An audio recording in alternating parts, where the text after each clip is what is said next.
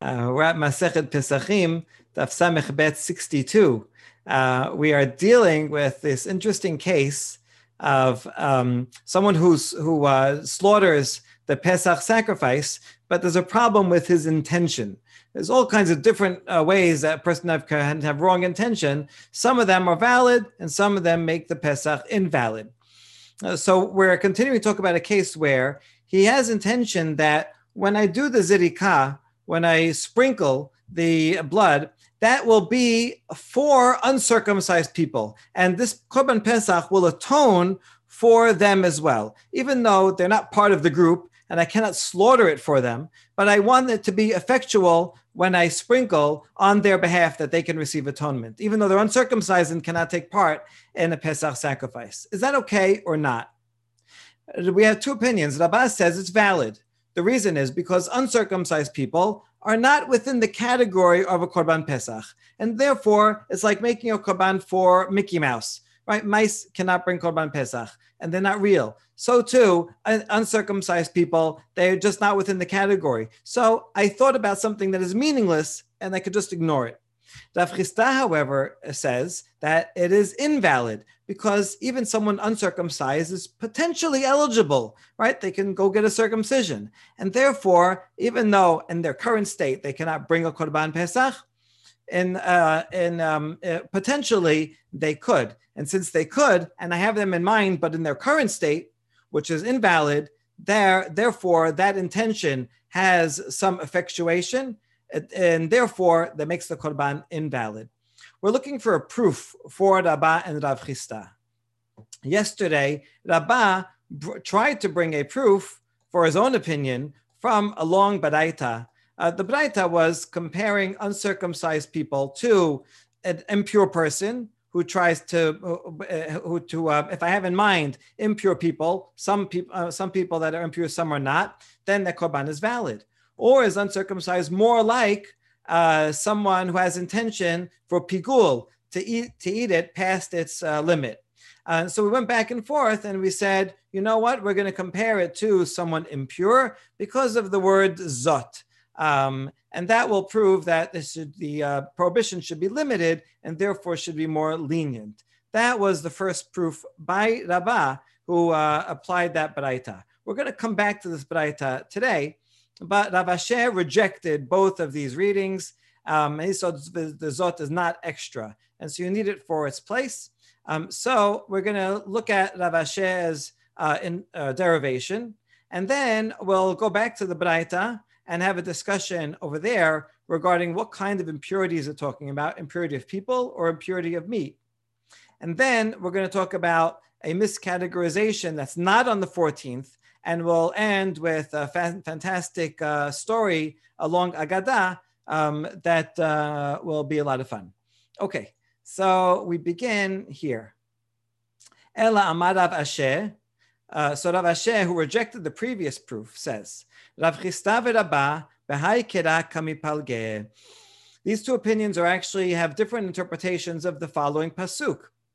Regarding a korban olah, says that the owner puts his hands on it alav, that it will be acceptable for him on his behalf. So the word law means only for him, alav. Alav velo al chavero. That means whoever brings it, whoever puts his hands on it and designates it as his, it will effectuate atonement for that person. But it cannot vicariously effectuate atonement for someone else. So if the Kohen has in mind the wrong person, no good. Rabba Sabar Havero Dumyadide. Now, Rabba says it depends, it matters who he had in mind, who else he had in mind. The person who he had wrongly had in mind has to be someone who's similar to the owner. Mahu de bar kapara, avchabero de bar kapara. So I have to bring it. You uh, no, you you uh, donated it, and you're within the category of someone who can donate it. Um, but I have in mind someone else who also was in the category of someone who could bring this korban. So if it's a korban pesach, for example, right? So I can bring Korban Pesach, that's fine. But the uncircumcised person cannot bring a Korban Pesach. There's no possibility for him. Therefore, even if I the uh, doing Shechita has him in mind, since he's not in the category at all, so that statement is meaningless and we can just ignore it. Therefore, according to Rabbah, the law means only someone similar to you, not someone who is uncircumcised. That person is out totally. So even if I have in mind that person, it's like having in mind that I'm doing this for uh, Mickey Mouse. It's okay.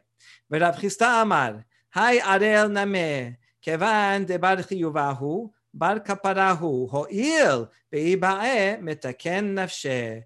Rav Chisda says that an uncircumcised person also, since he potentially would be eligible because he can go and he can fix himself and do circumcision. I mean, it might be dangerous for this person, whatever, but theoretically he could. So he's not categorically outside the realm of Pesach.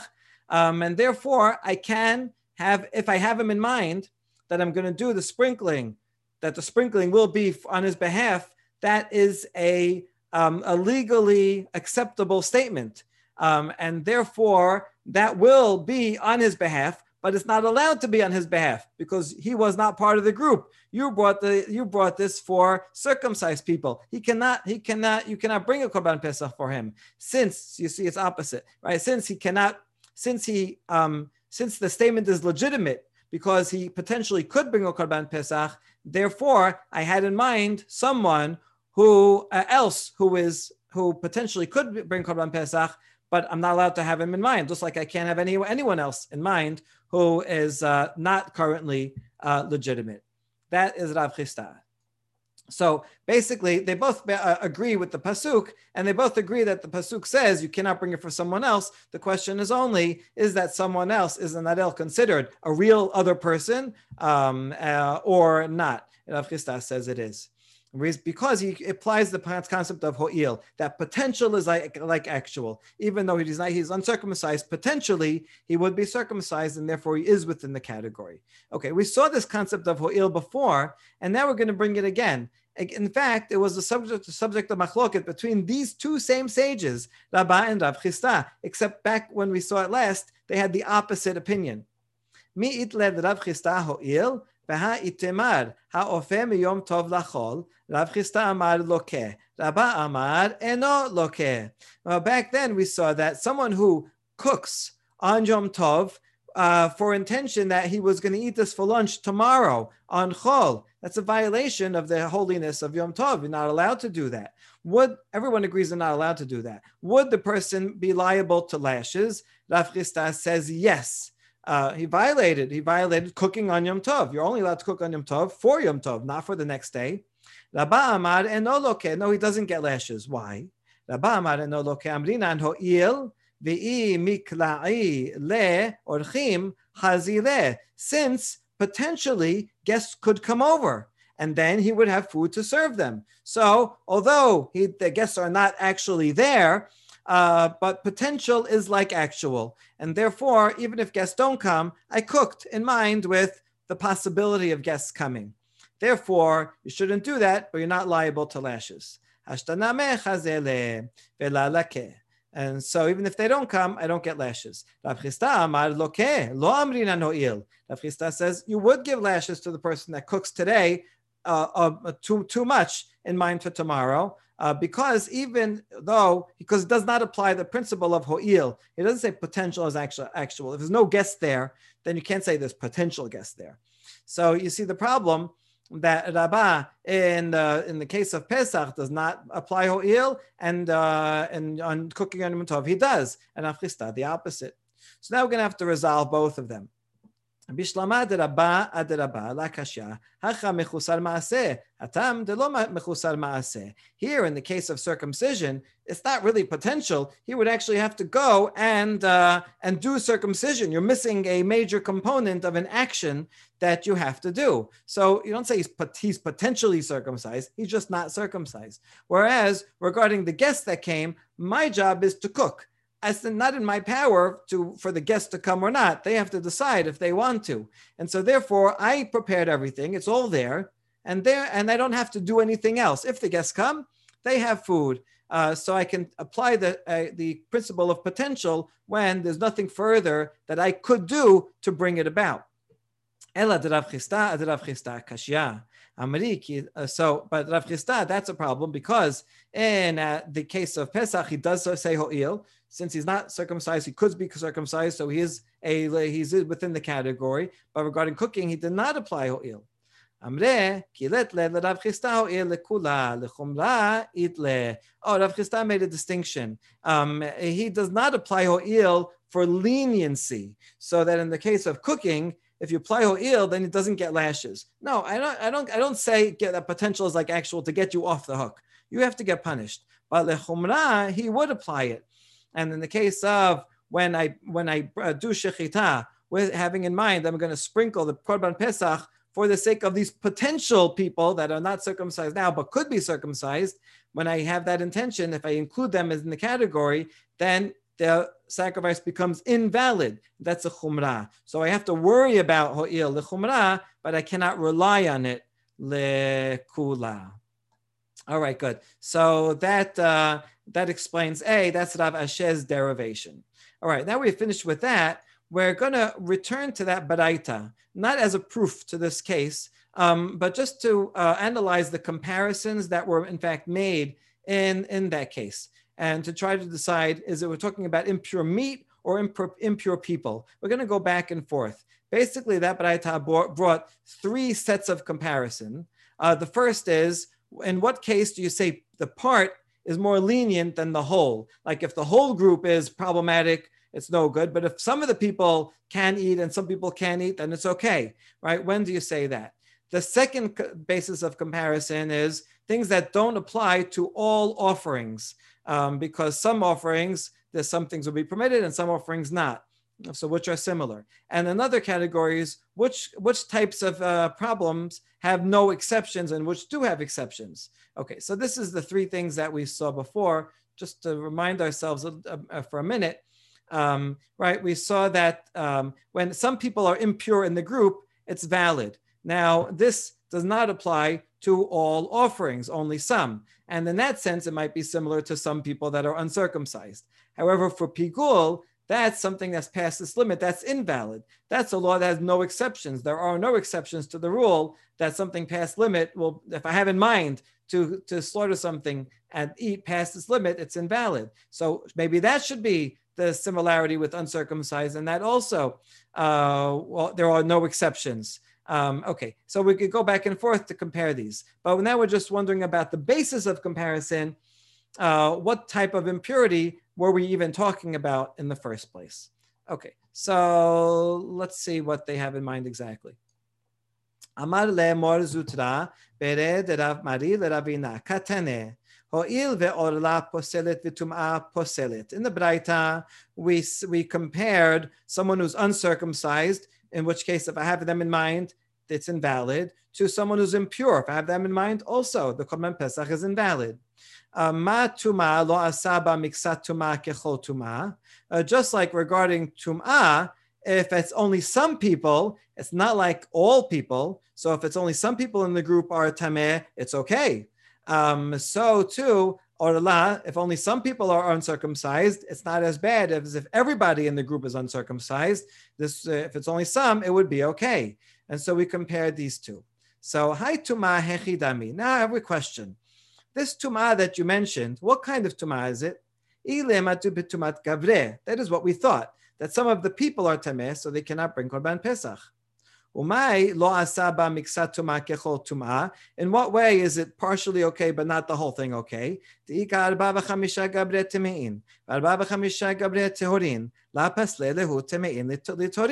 have four or five people in the group and I have them in mind, then they're tameh, they're tameh. And four or five people in the group and they're tahor, then it's okay. This korban pesach will be valid, right? That's everything what we said.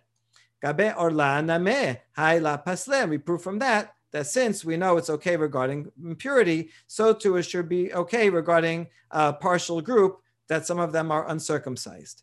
Ditnan lamulin vela aredim kasher. Now, actually, both of these categories, orla and tameh, we know that they are okay based on our Mishnah, because our Mishnah said la lamulin vela arelin kasher. So, Maishana Tuma de Fishita le, or Maishana Orla de Misapeka le. In the Braita, you were assuming that we knew the law regarding impurity. We don't know the law regarding uh, some a, a, par, a group that's partially uncircumcised. And but in fact, both of them are mentioned explicitly in the same Mishnah. So how is it? How is one any more of a solid foundation than the other that you would assume we know mm, the Tumah group, but we don't know the Arel group? So therefore, we must have misunderstood something along the way. And in fact, we're not talking about tameh people, but tameh meat. Ela betumat basar, right? This lamb, uh, when after after it was slaughtered, came into contact with tum'ah. Umay lo asaba miksat tumah kechol tumah. And so, what do we mean in that case when we said that the part is more lenient than the whole?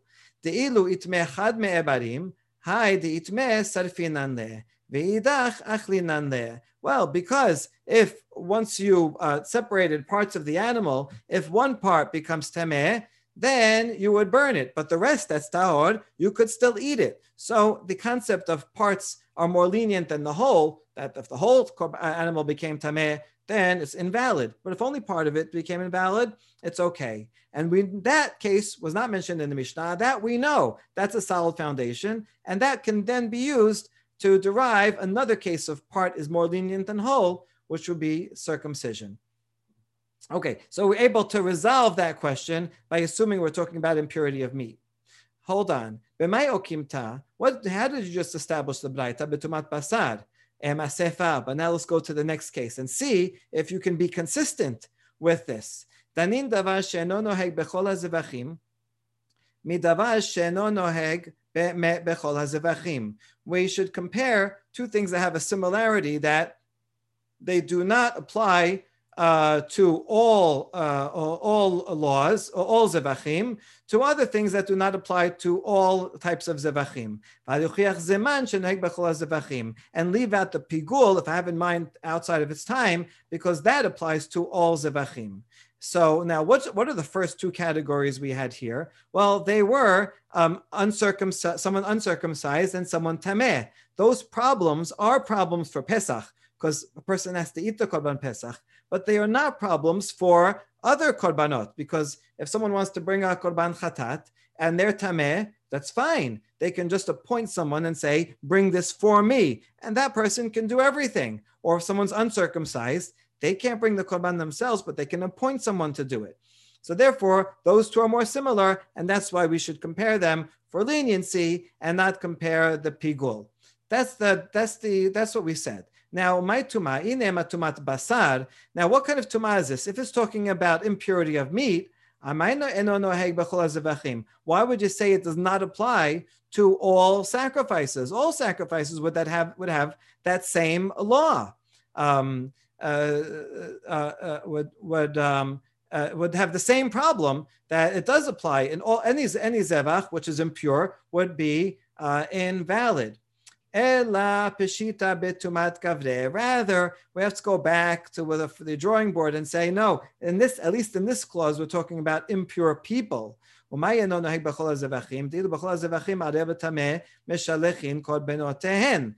when we say it doesn't apply in all cases, yeah, that's right. Most sacrifices and someone who's arel tameh can send their sacrifice with someone else. But regarding Pesach, that doesn't work. They have to bring them together, and so that's why arel and tameh are the same. So it makes sense if it's talking about people, not if it's talking about meat.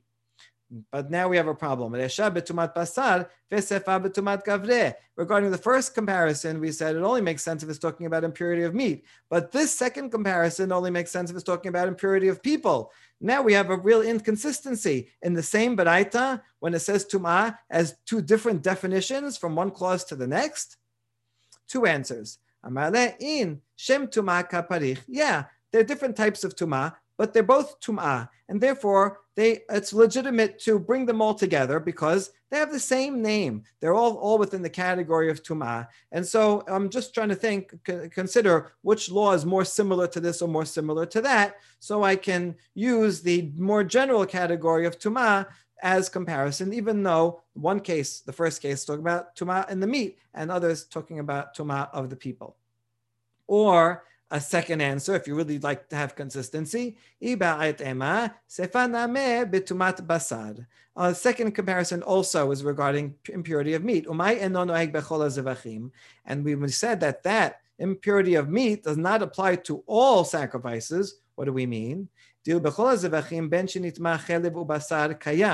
Ben basar kayam zorek et hadam. Regarding other zevachim, as long as some part of it, whether if it was the chelev became tameh, but the, the but the flesh is okay, and the part that you would eat, or Kohen would eat. Um, or if it's the meat that be, um, became tameh, and it's the chelev that you put in mizbeach, that that is still tahor. Either way, zorek et hadam. Uh, it's it's a valid korban, and you can still bring the blood. So the partial is is more lenient than the whole. However, ve'ilu pesach nitma chelev ubasar kayam zorek et hadam. Nitma basar vechelev kayam eno zorek et hadam. But Pesach is not the same.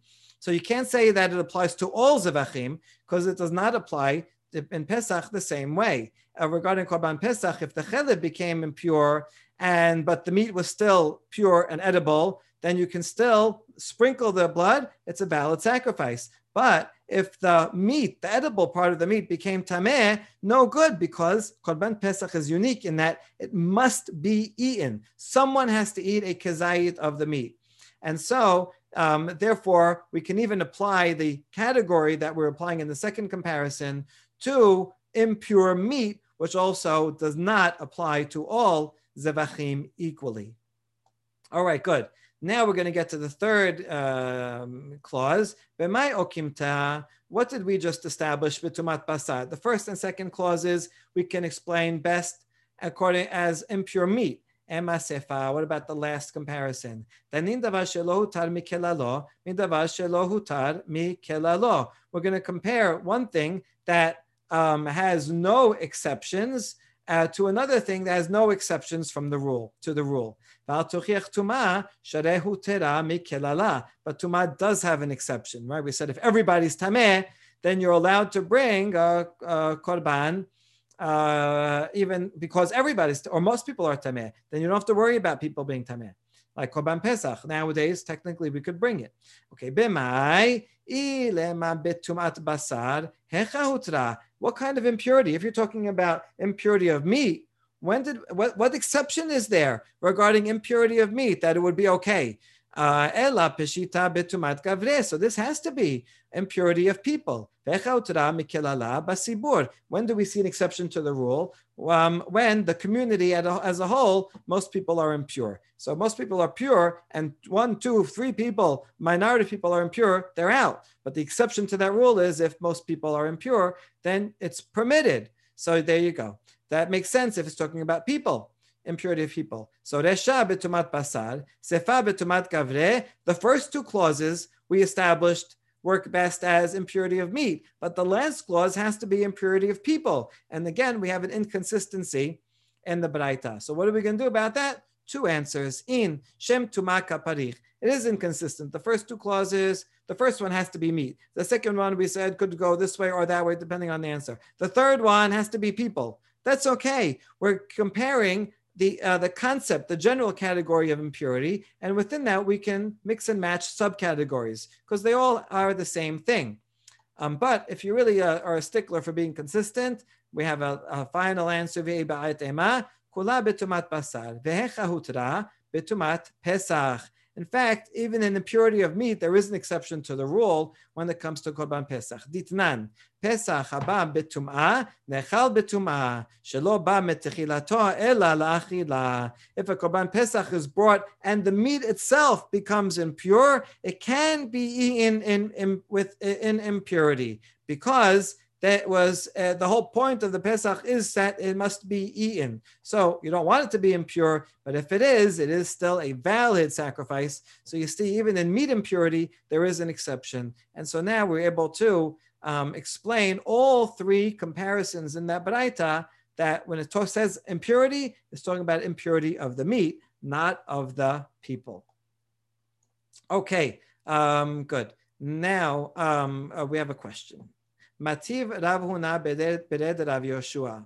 Hapesach she'avra shenato. Okay, this is now a new case altogether. Um, and uh, this is a miscategorized sacrifice that's not on the 14th, right? Remember, we said that um, if you bring something on the 14th, then you have to designate it as a Pesach sacrifice and have in mind that you're doing all the steps as a Pesach sacrifice. If it's not on the 14th, however, then you have to have an invalidating intention. You have to have in mind that this is a shilamim. So that will undo the original Pesach designation uh, during the rest of the year. Okay, so now we're going to see another case like that. Um, HaPesach shenato lishma. So a Korban Pesach has to be less than one year old. That's the law.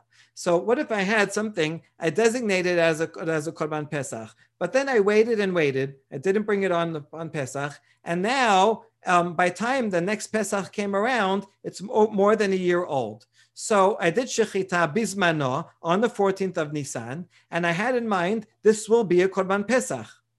The problem is the animal is not the right type. It's more than a year old. What what happens? Can it just default to a shalamim? Second case, v'chen shochet acherim l'shem Pesach bizmano. Or if I take a different offering, an offering that I, I designated at first as a shalamim, and then I do shechita on the 14th of, of Nisan as a korban Pesach, is that also okay? And it will default as a shalamim? Can't be a Pesach because I didn't designate it as a Pesach. But is it invalid altogether, or is it valid as a shalamim? Machloket. Rabbi Eliezer posel, Rabbi Yoshua machshir. Okay, we understand Rabbi Eliezer was posel. It's not the right kind. You mixed and matched, right? It was uh, it was the animal type for something else, and you said that's going to be a pe- korban pesach, and it's on the 14th, so um, it's no good. But Rabbi Yoshua says it's okay. Why? Um, it seems that according to Rabbi Yoshua, from the fact that there was something off about it, that actually is helpful. Um, because uh, because it was either too old or was the wrong kind, doesn't matter that I said it's going to be a korban pesach. Um, that doesn't doesn't effectuate anything. It doesn't matter. It would be the same if I did it any other day of the year. In which case, um, the misdesignation is actually could be could be helpful. And uh, korban shalamim uh, is a catch-all, and it can default to to be that and is valid. Okay, so now regarding this machloket, ta'ama bismano, they only argued regarding a case when I did shechita on the 14th. Hashelo bismano kasher. That means in the rest of the year, if I take this animal that I had designated as a korban pesach, but it got too old, or if I designate it as a shalamim, but now I do shechita as a pesach. Both of these I do shechita as a pesach, but it's not the 14th. Then kasher. Even a Eliezer would agree it's kasher because it's not pesach. So whatever I say that it's korban pesach, it's nonsense. We can ignore it. But why? Why does everyone agree it's okay? The Eliezer should have the principle of ho'il. Potential is like actual. And so to here, since potentially, if it was the 14th of Nisan be pasul, then why don't we say now also that it's not the 14th, um, uh, should it also be pasul? That is this question. Why don't we apply the concept of ho'il?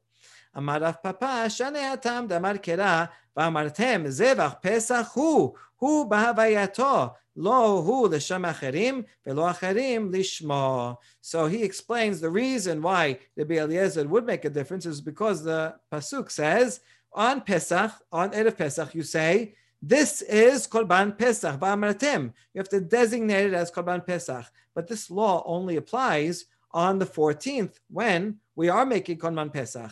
So in that case, since it makes sense that I need to designate something as Korban Pesach, if I designate an animal as Korban Pesach that's not a good animal, then it's going to be invalid. But the rest of the year, where there's no, there's, I'm not designating anything because of Korban Pesach, there's no mitzvah to do that. That designation does not effectuate at all. So only it, behabayato, and not when it's uh, for the sake of something else, and not when it's something else for its sake, meaning the rest of the year when it's a shelamim or an older offering, if I do it for Korban Pesach, I don't have to I don't have to worry about that.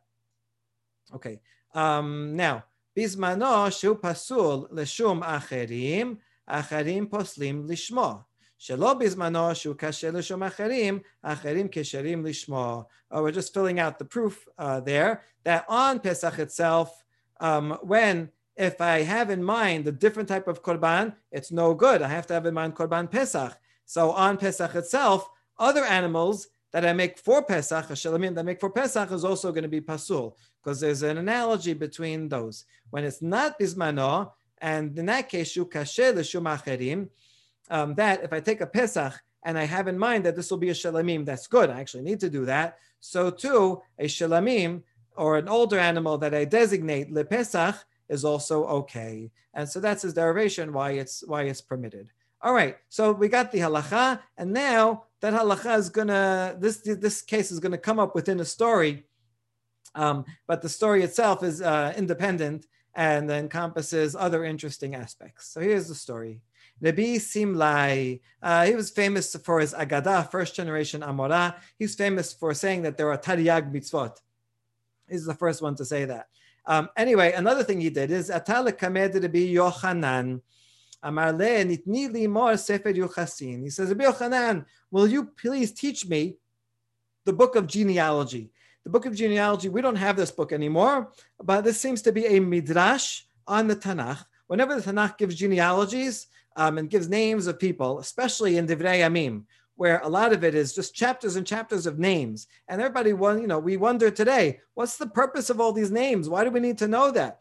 They're not mostly famous people. They don't come up again, right? What's the holiness? What's the uh, the long term prophetic need to know these names? So Sefer Yochasin is a midrash that interprets all those names allegorically. They're not referring to specific actual people. They're referring to concepts. And so this is a very deep midrash and very difficult because every name has another meaning. Okay, so he says, please teach me this complex book. Amale mehechanat. Yochanan says, where are you from? Male milod. I'm from Lod, right, where the airport is. But this was actually a very old city in Israel. That's where I'm from, in the south, in, the, in Judea. And where do you live now? I live in Bavel. I have a rule, we have a principle that we don't teach things to people from Lod or to people from Nehardea. And you are disqualified on both counts. Right? You're not worthy. So uh, he said, No, I'm not teaching you. But the student was persistent. He forced him, he wouldn't let him go. No, you got to teach me, you got to teach me. Yochanan says, finally, Yosef says, Okay, I will teach you Sefer Yochasin even though I don't think you're going to handle it. Then, once the teacher agreed, the student said, I want you to teach me the whole thing in three months. Now the student already has demands on the teacher, right? You got to teach me, uh, I want to do the whole thing quickly. Shekal Kala Petak Ber. Rabbi Yochanan took some earth and threw it in his face. Right? He's insulted. Amar le Oma Beruria. Debitu de Rabbi Meir. Berater Rabbi Yochananya ben Teradyon. Detanya Telat Me'a Shematata Biyoma. Mitelat Me'e Rabavta. Says, what you think you're going to learn all this material in three months? Compare yourself to Beruria. That was, she was the wife of Rabbi Meir, the great Tana, the, the daughter of Rabbi Chanan ben Teradyon, one of the martyrs killed by the Romans.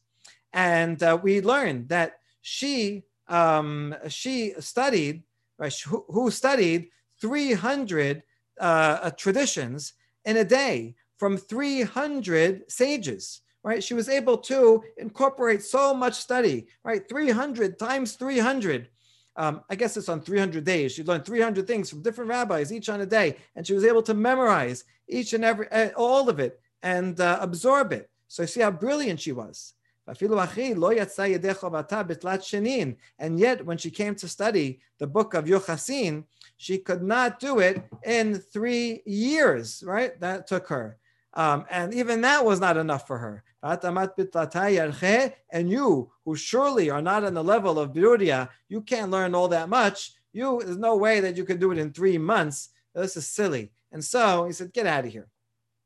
Okay, so uh, Rabbi Simlai, he ruined his chance, but he didn't want to spend so long studying it anyway. So Kishakil Amarle, while Rabbi Simlai was walking out, he says, let me not leave empty-handed. Let me at least learn something from Rabbi Yochanan. Says, okay, I have a question just about a halacha. Rabbi, ma ben lishmo v'shelo lishmo, leochlav v'shelo leochlav. what's the difference in our Mishnah uh, we, that we had just that we just learned previously? Um, it says if I have in mind, and when I do shechit, I have in mind that this will be for Korban Pesach and not for Korban Pesach.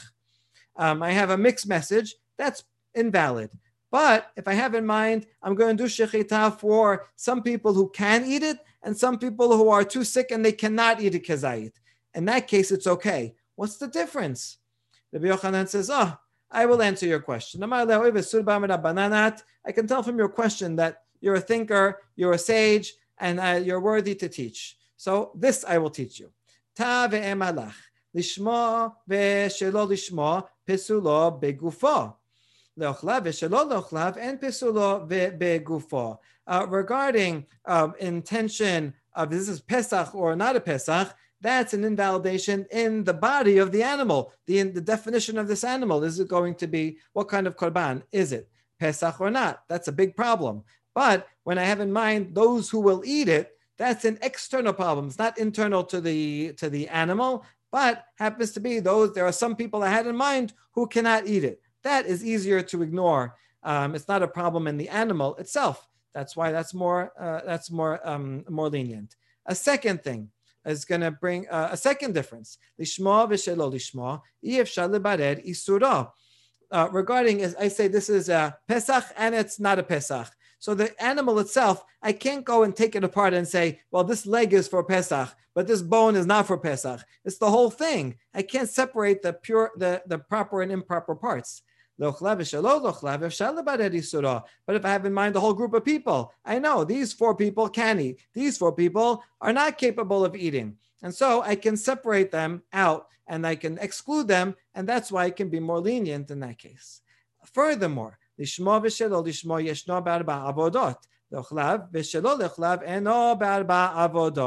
Regarding having the improper intention of what kind of korban it is, Pesach or not, I have to have proper intention in all four of the activities I do slaughtering, receiving, carrying, and sprinkling the blood.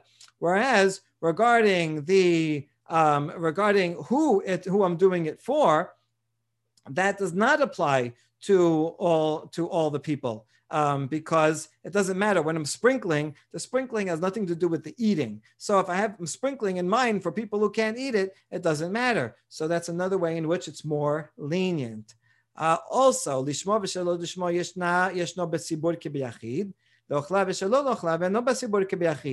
The first one applies both to communal sacrifices and to individual uh, sacrifices uh, when if I have in mind those who can eat and those who cannot eat, because both uh, and the communal sacrifices also are can be eaten. However, um, right, sorry, when I have in mind that this the category of what type of korban it is, that will invalidate no matter what kind of korban it is. If it's a korban tamid, which is a communal sacrifice, and I have in mind it's going to be something else, that's invalid. So that the wrong type of uh, animal, the wrong type of korban invalidates in all cases. Whereas if I have in mind the wrong eaters, and someone that's something that's a korban tzibur has no owner, and so therefore I've had, so I have in mind that those those three people will eat it. Doesn't matter. It's it's communal. Belongs to everybody. And if it's one that can be that must be eaten, those kohanim who can eat it will eat it. Um, not. Uh, uh, so it does not apply korban tzibur, only applies to korban yachid, where it's that individual that would have to eat it like korban pesach. Okay, so that was a good answer, right? Rabbi Yochanan brought several differences to explain the, the, the question of Rabbi Simlai. Excellent. Now that we have that, Rav Ashi makes an observation. Rav Ashi amar pisulo begufo ve'i efshar levarer isuro hada militahi. Although he made a whole list of derivations, actually two of them are in fact the same thing. Um, when you say that it's uh, uh, the the invalidation and here is in the body of the animal, and the fact that you cannot separate um, one part from the other, that's actually the same thing. It's because of the, the one one necessitates the other, right? Because why do we say that it's inherent in the animal? Because it's all the whole animal is now designated as the wrong thing, not any one part of it. So I can't separate one thing and the other, as opposed to when it's people, then I can separate these people okay, these people are not okay. Okay, good. Amar בא רב יהודה, אמר רב, ביום שנגנז ספר יוחסין, תשש כוחן של חכמים וחכם מאור עיניהם. Now that you mentioned this book of Yochasin, I'll tell you a little bit more about it. That from the time that it was hidden, um, it was hidden. Like people were misunderstanding it. Perhaps the allegories were were too out there, and it was leading people to take other things allegorically. And so they hid this away and didn't teach it anymore. And so since that time, the strength of the sages has been weakened and the light of their eyes has been dimmed, right? So, you know, maybe they had to uh, hide it away, but we also lost a lot of important material there uh, to uh, unfortunately. Amar Mar Zutra ben atzel le'atzel te'ainu arba me'a gamle didrasha. Just as one example between these two pisukim in Divrei Yamim uh, 838, it mentions uh, it mentions the word atzel, uh, where it says uh, Atzel had six sons and names the sons. Okay, and later in the next chapter, 944 has the same pasuk. Atzel had six sons. So first of all, why are these uh, pasukim repetition uh, uh, repeating themselves? Um, and actually, even within the pasuk, it starts with Atzel and ends with Atzel. So he says this one section of names that used to have 400 camel loads of explanations. If you'd write them down, it would take 400 camels to carry all of the explanations we had just for this short section of words. That's how much Torah was there. That's why it took so long to explain it, uh, you know, more than three years. Um, but that's how much we lost from uh, from this fantastic Torah. All right, we don't have the we don't have the book of Yochasin, but at least we have these stories that tell us something about the book of Yochasin. Uh, Baruch Adonai Amen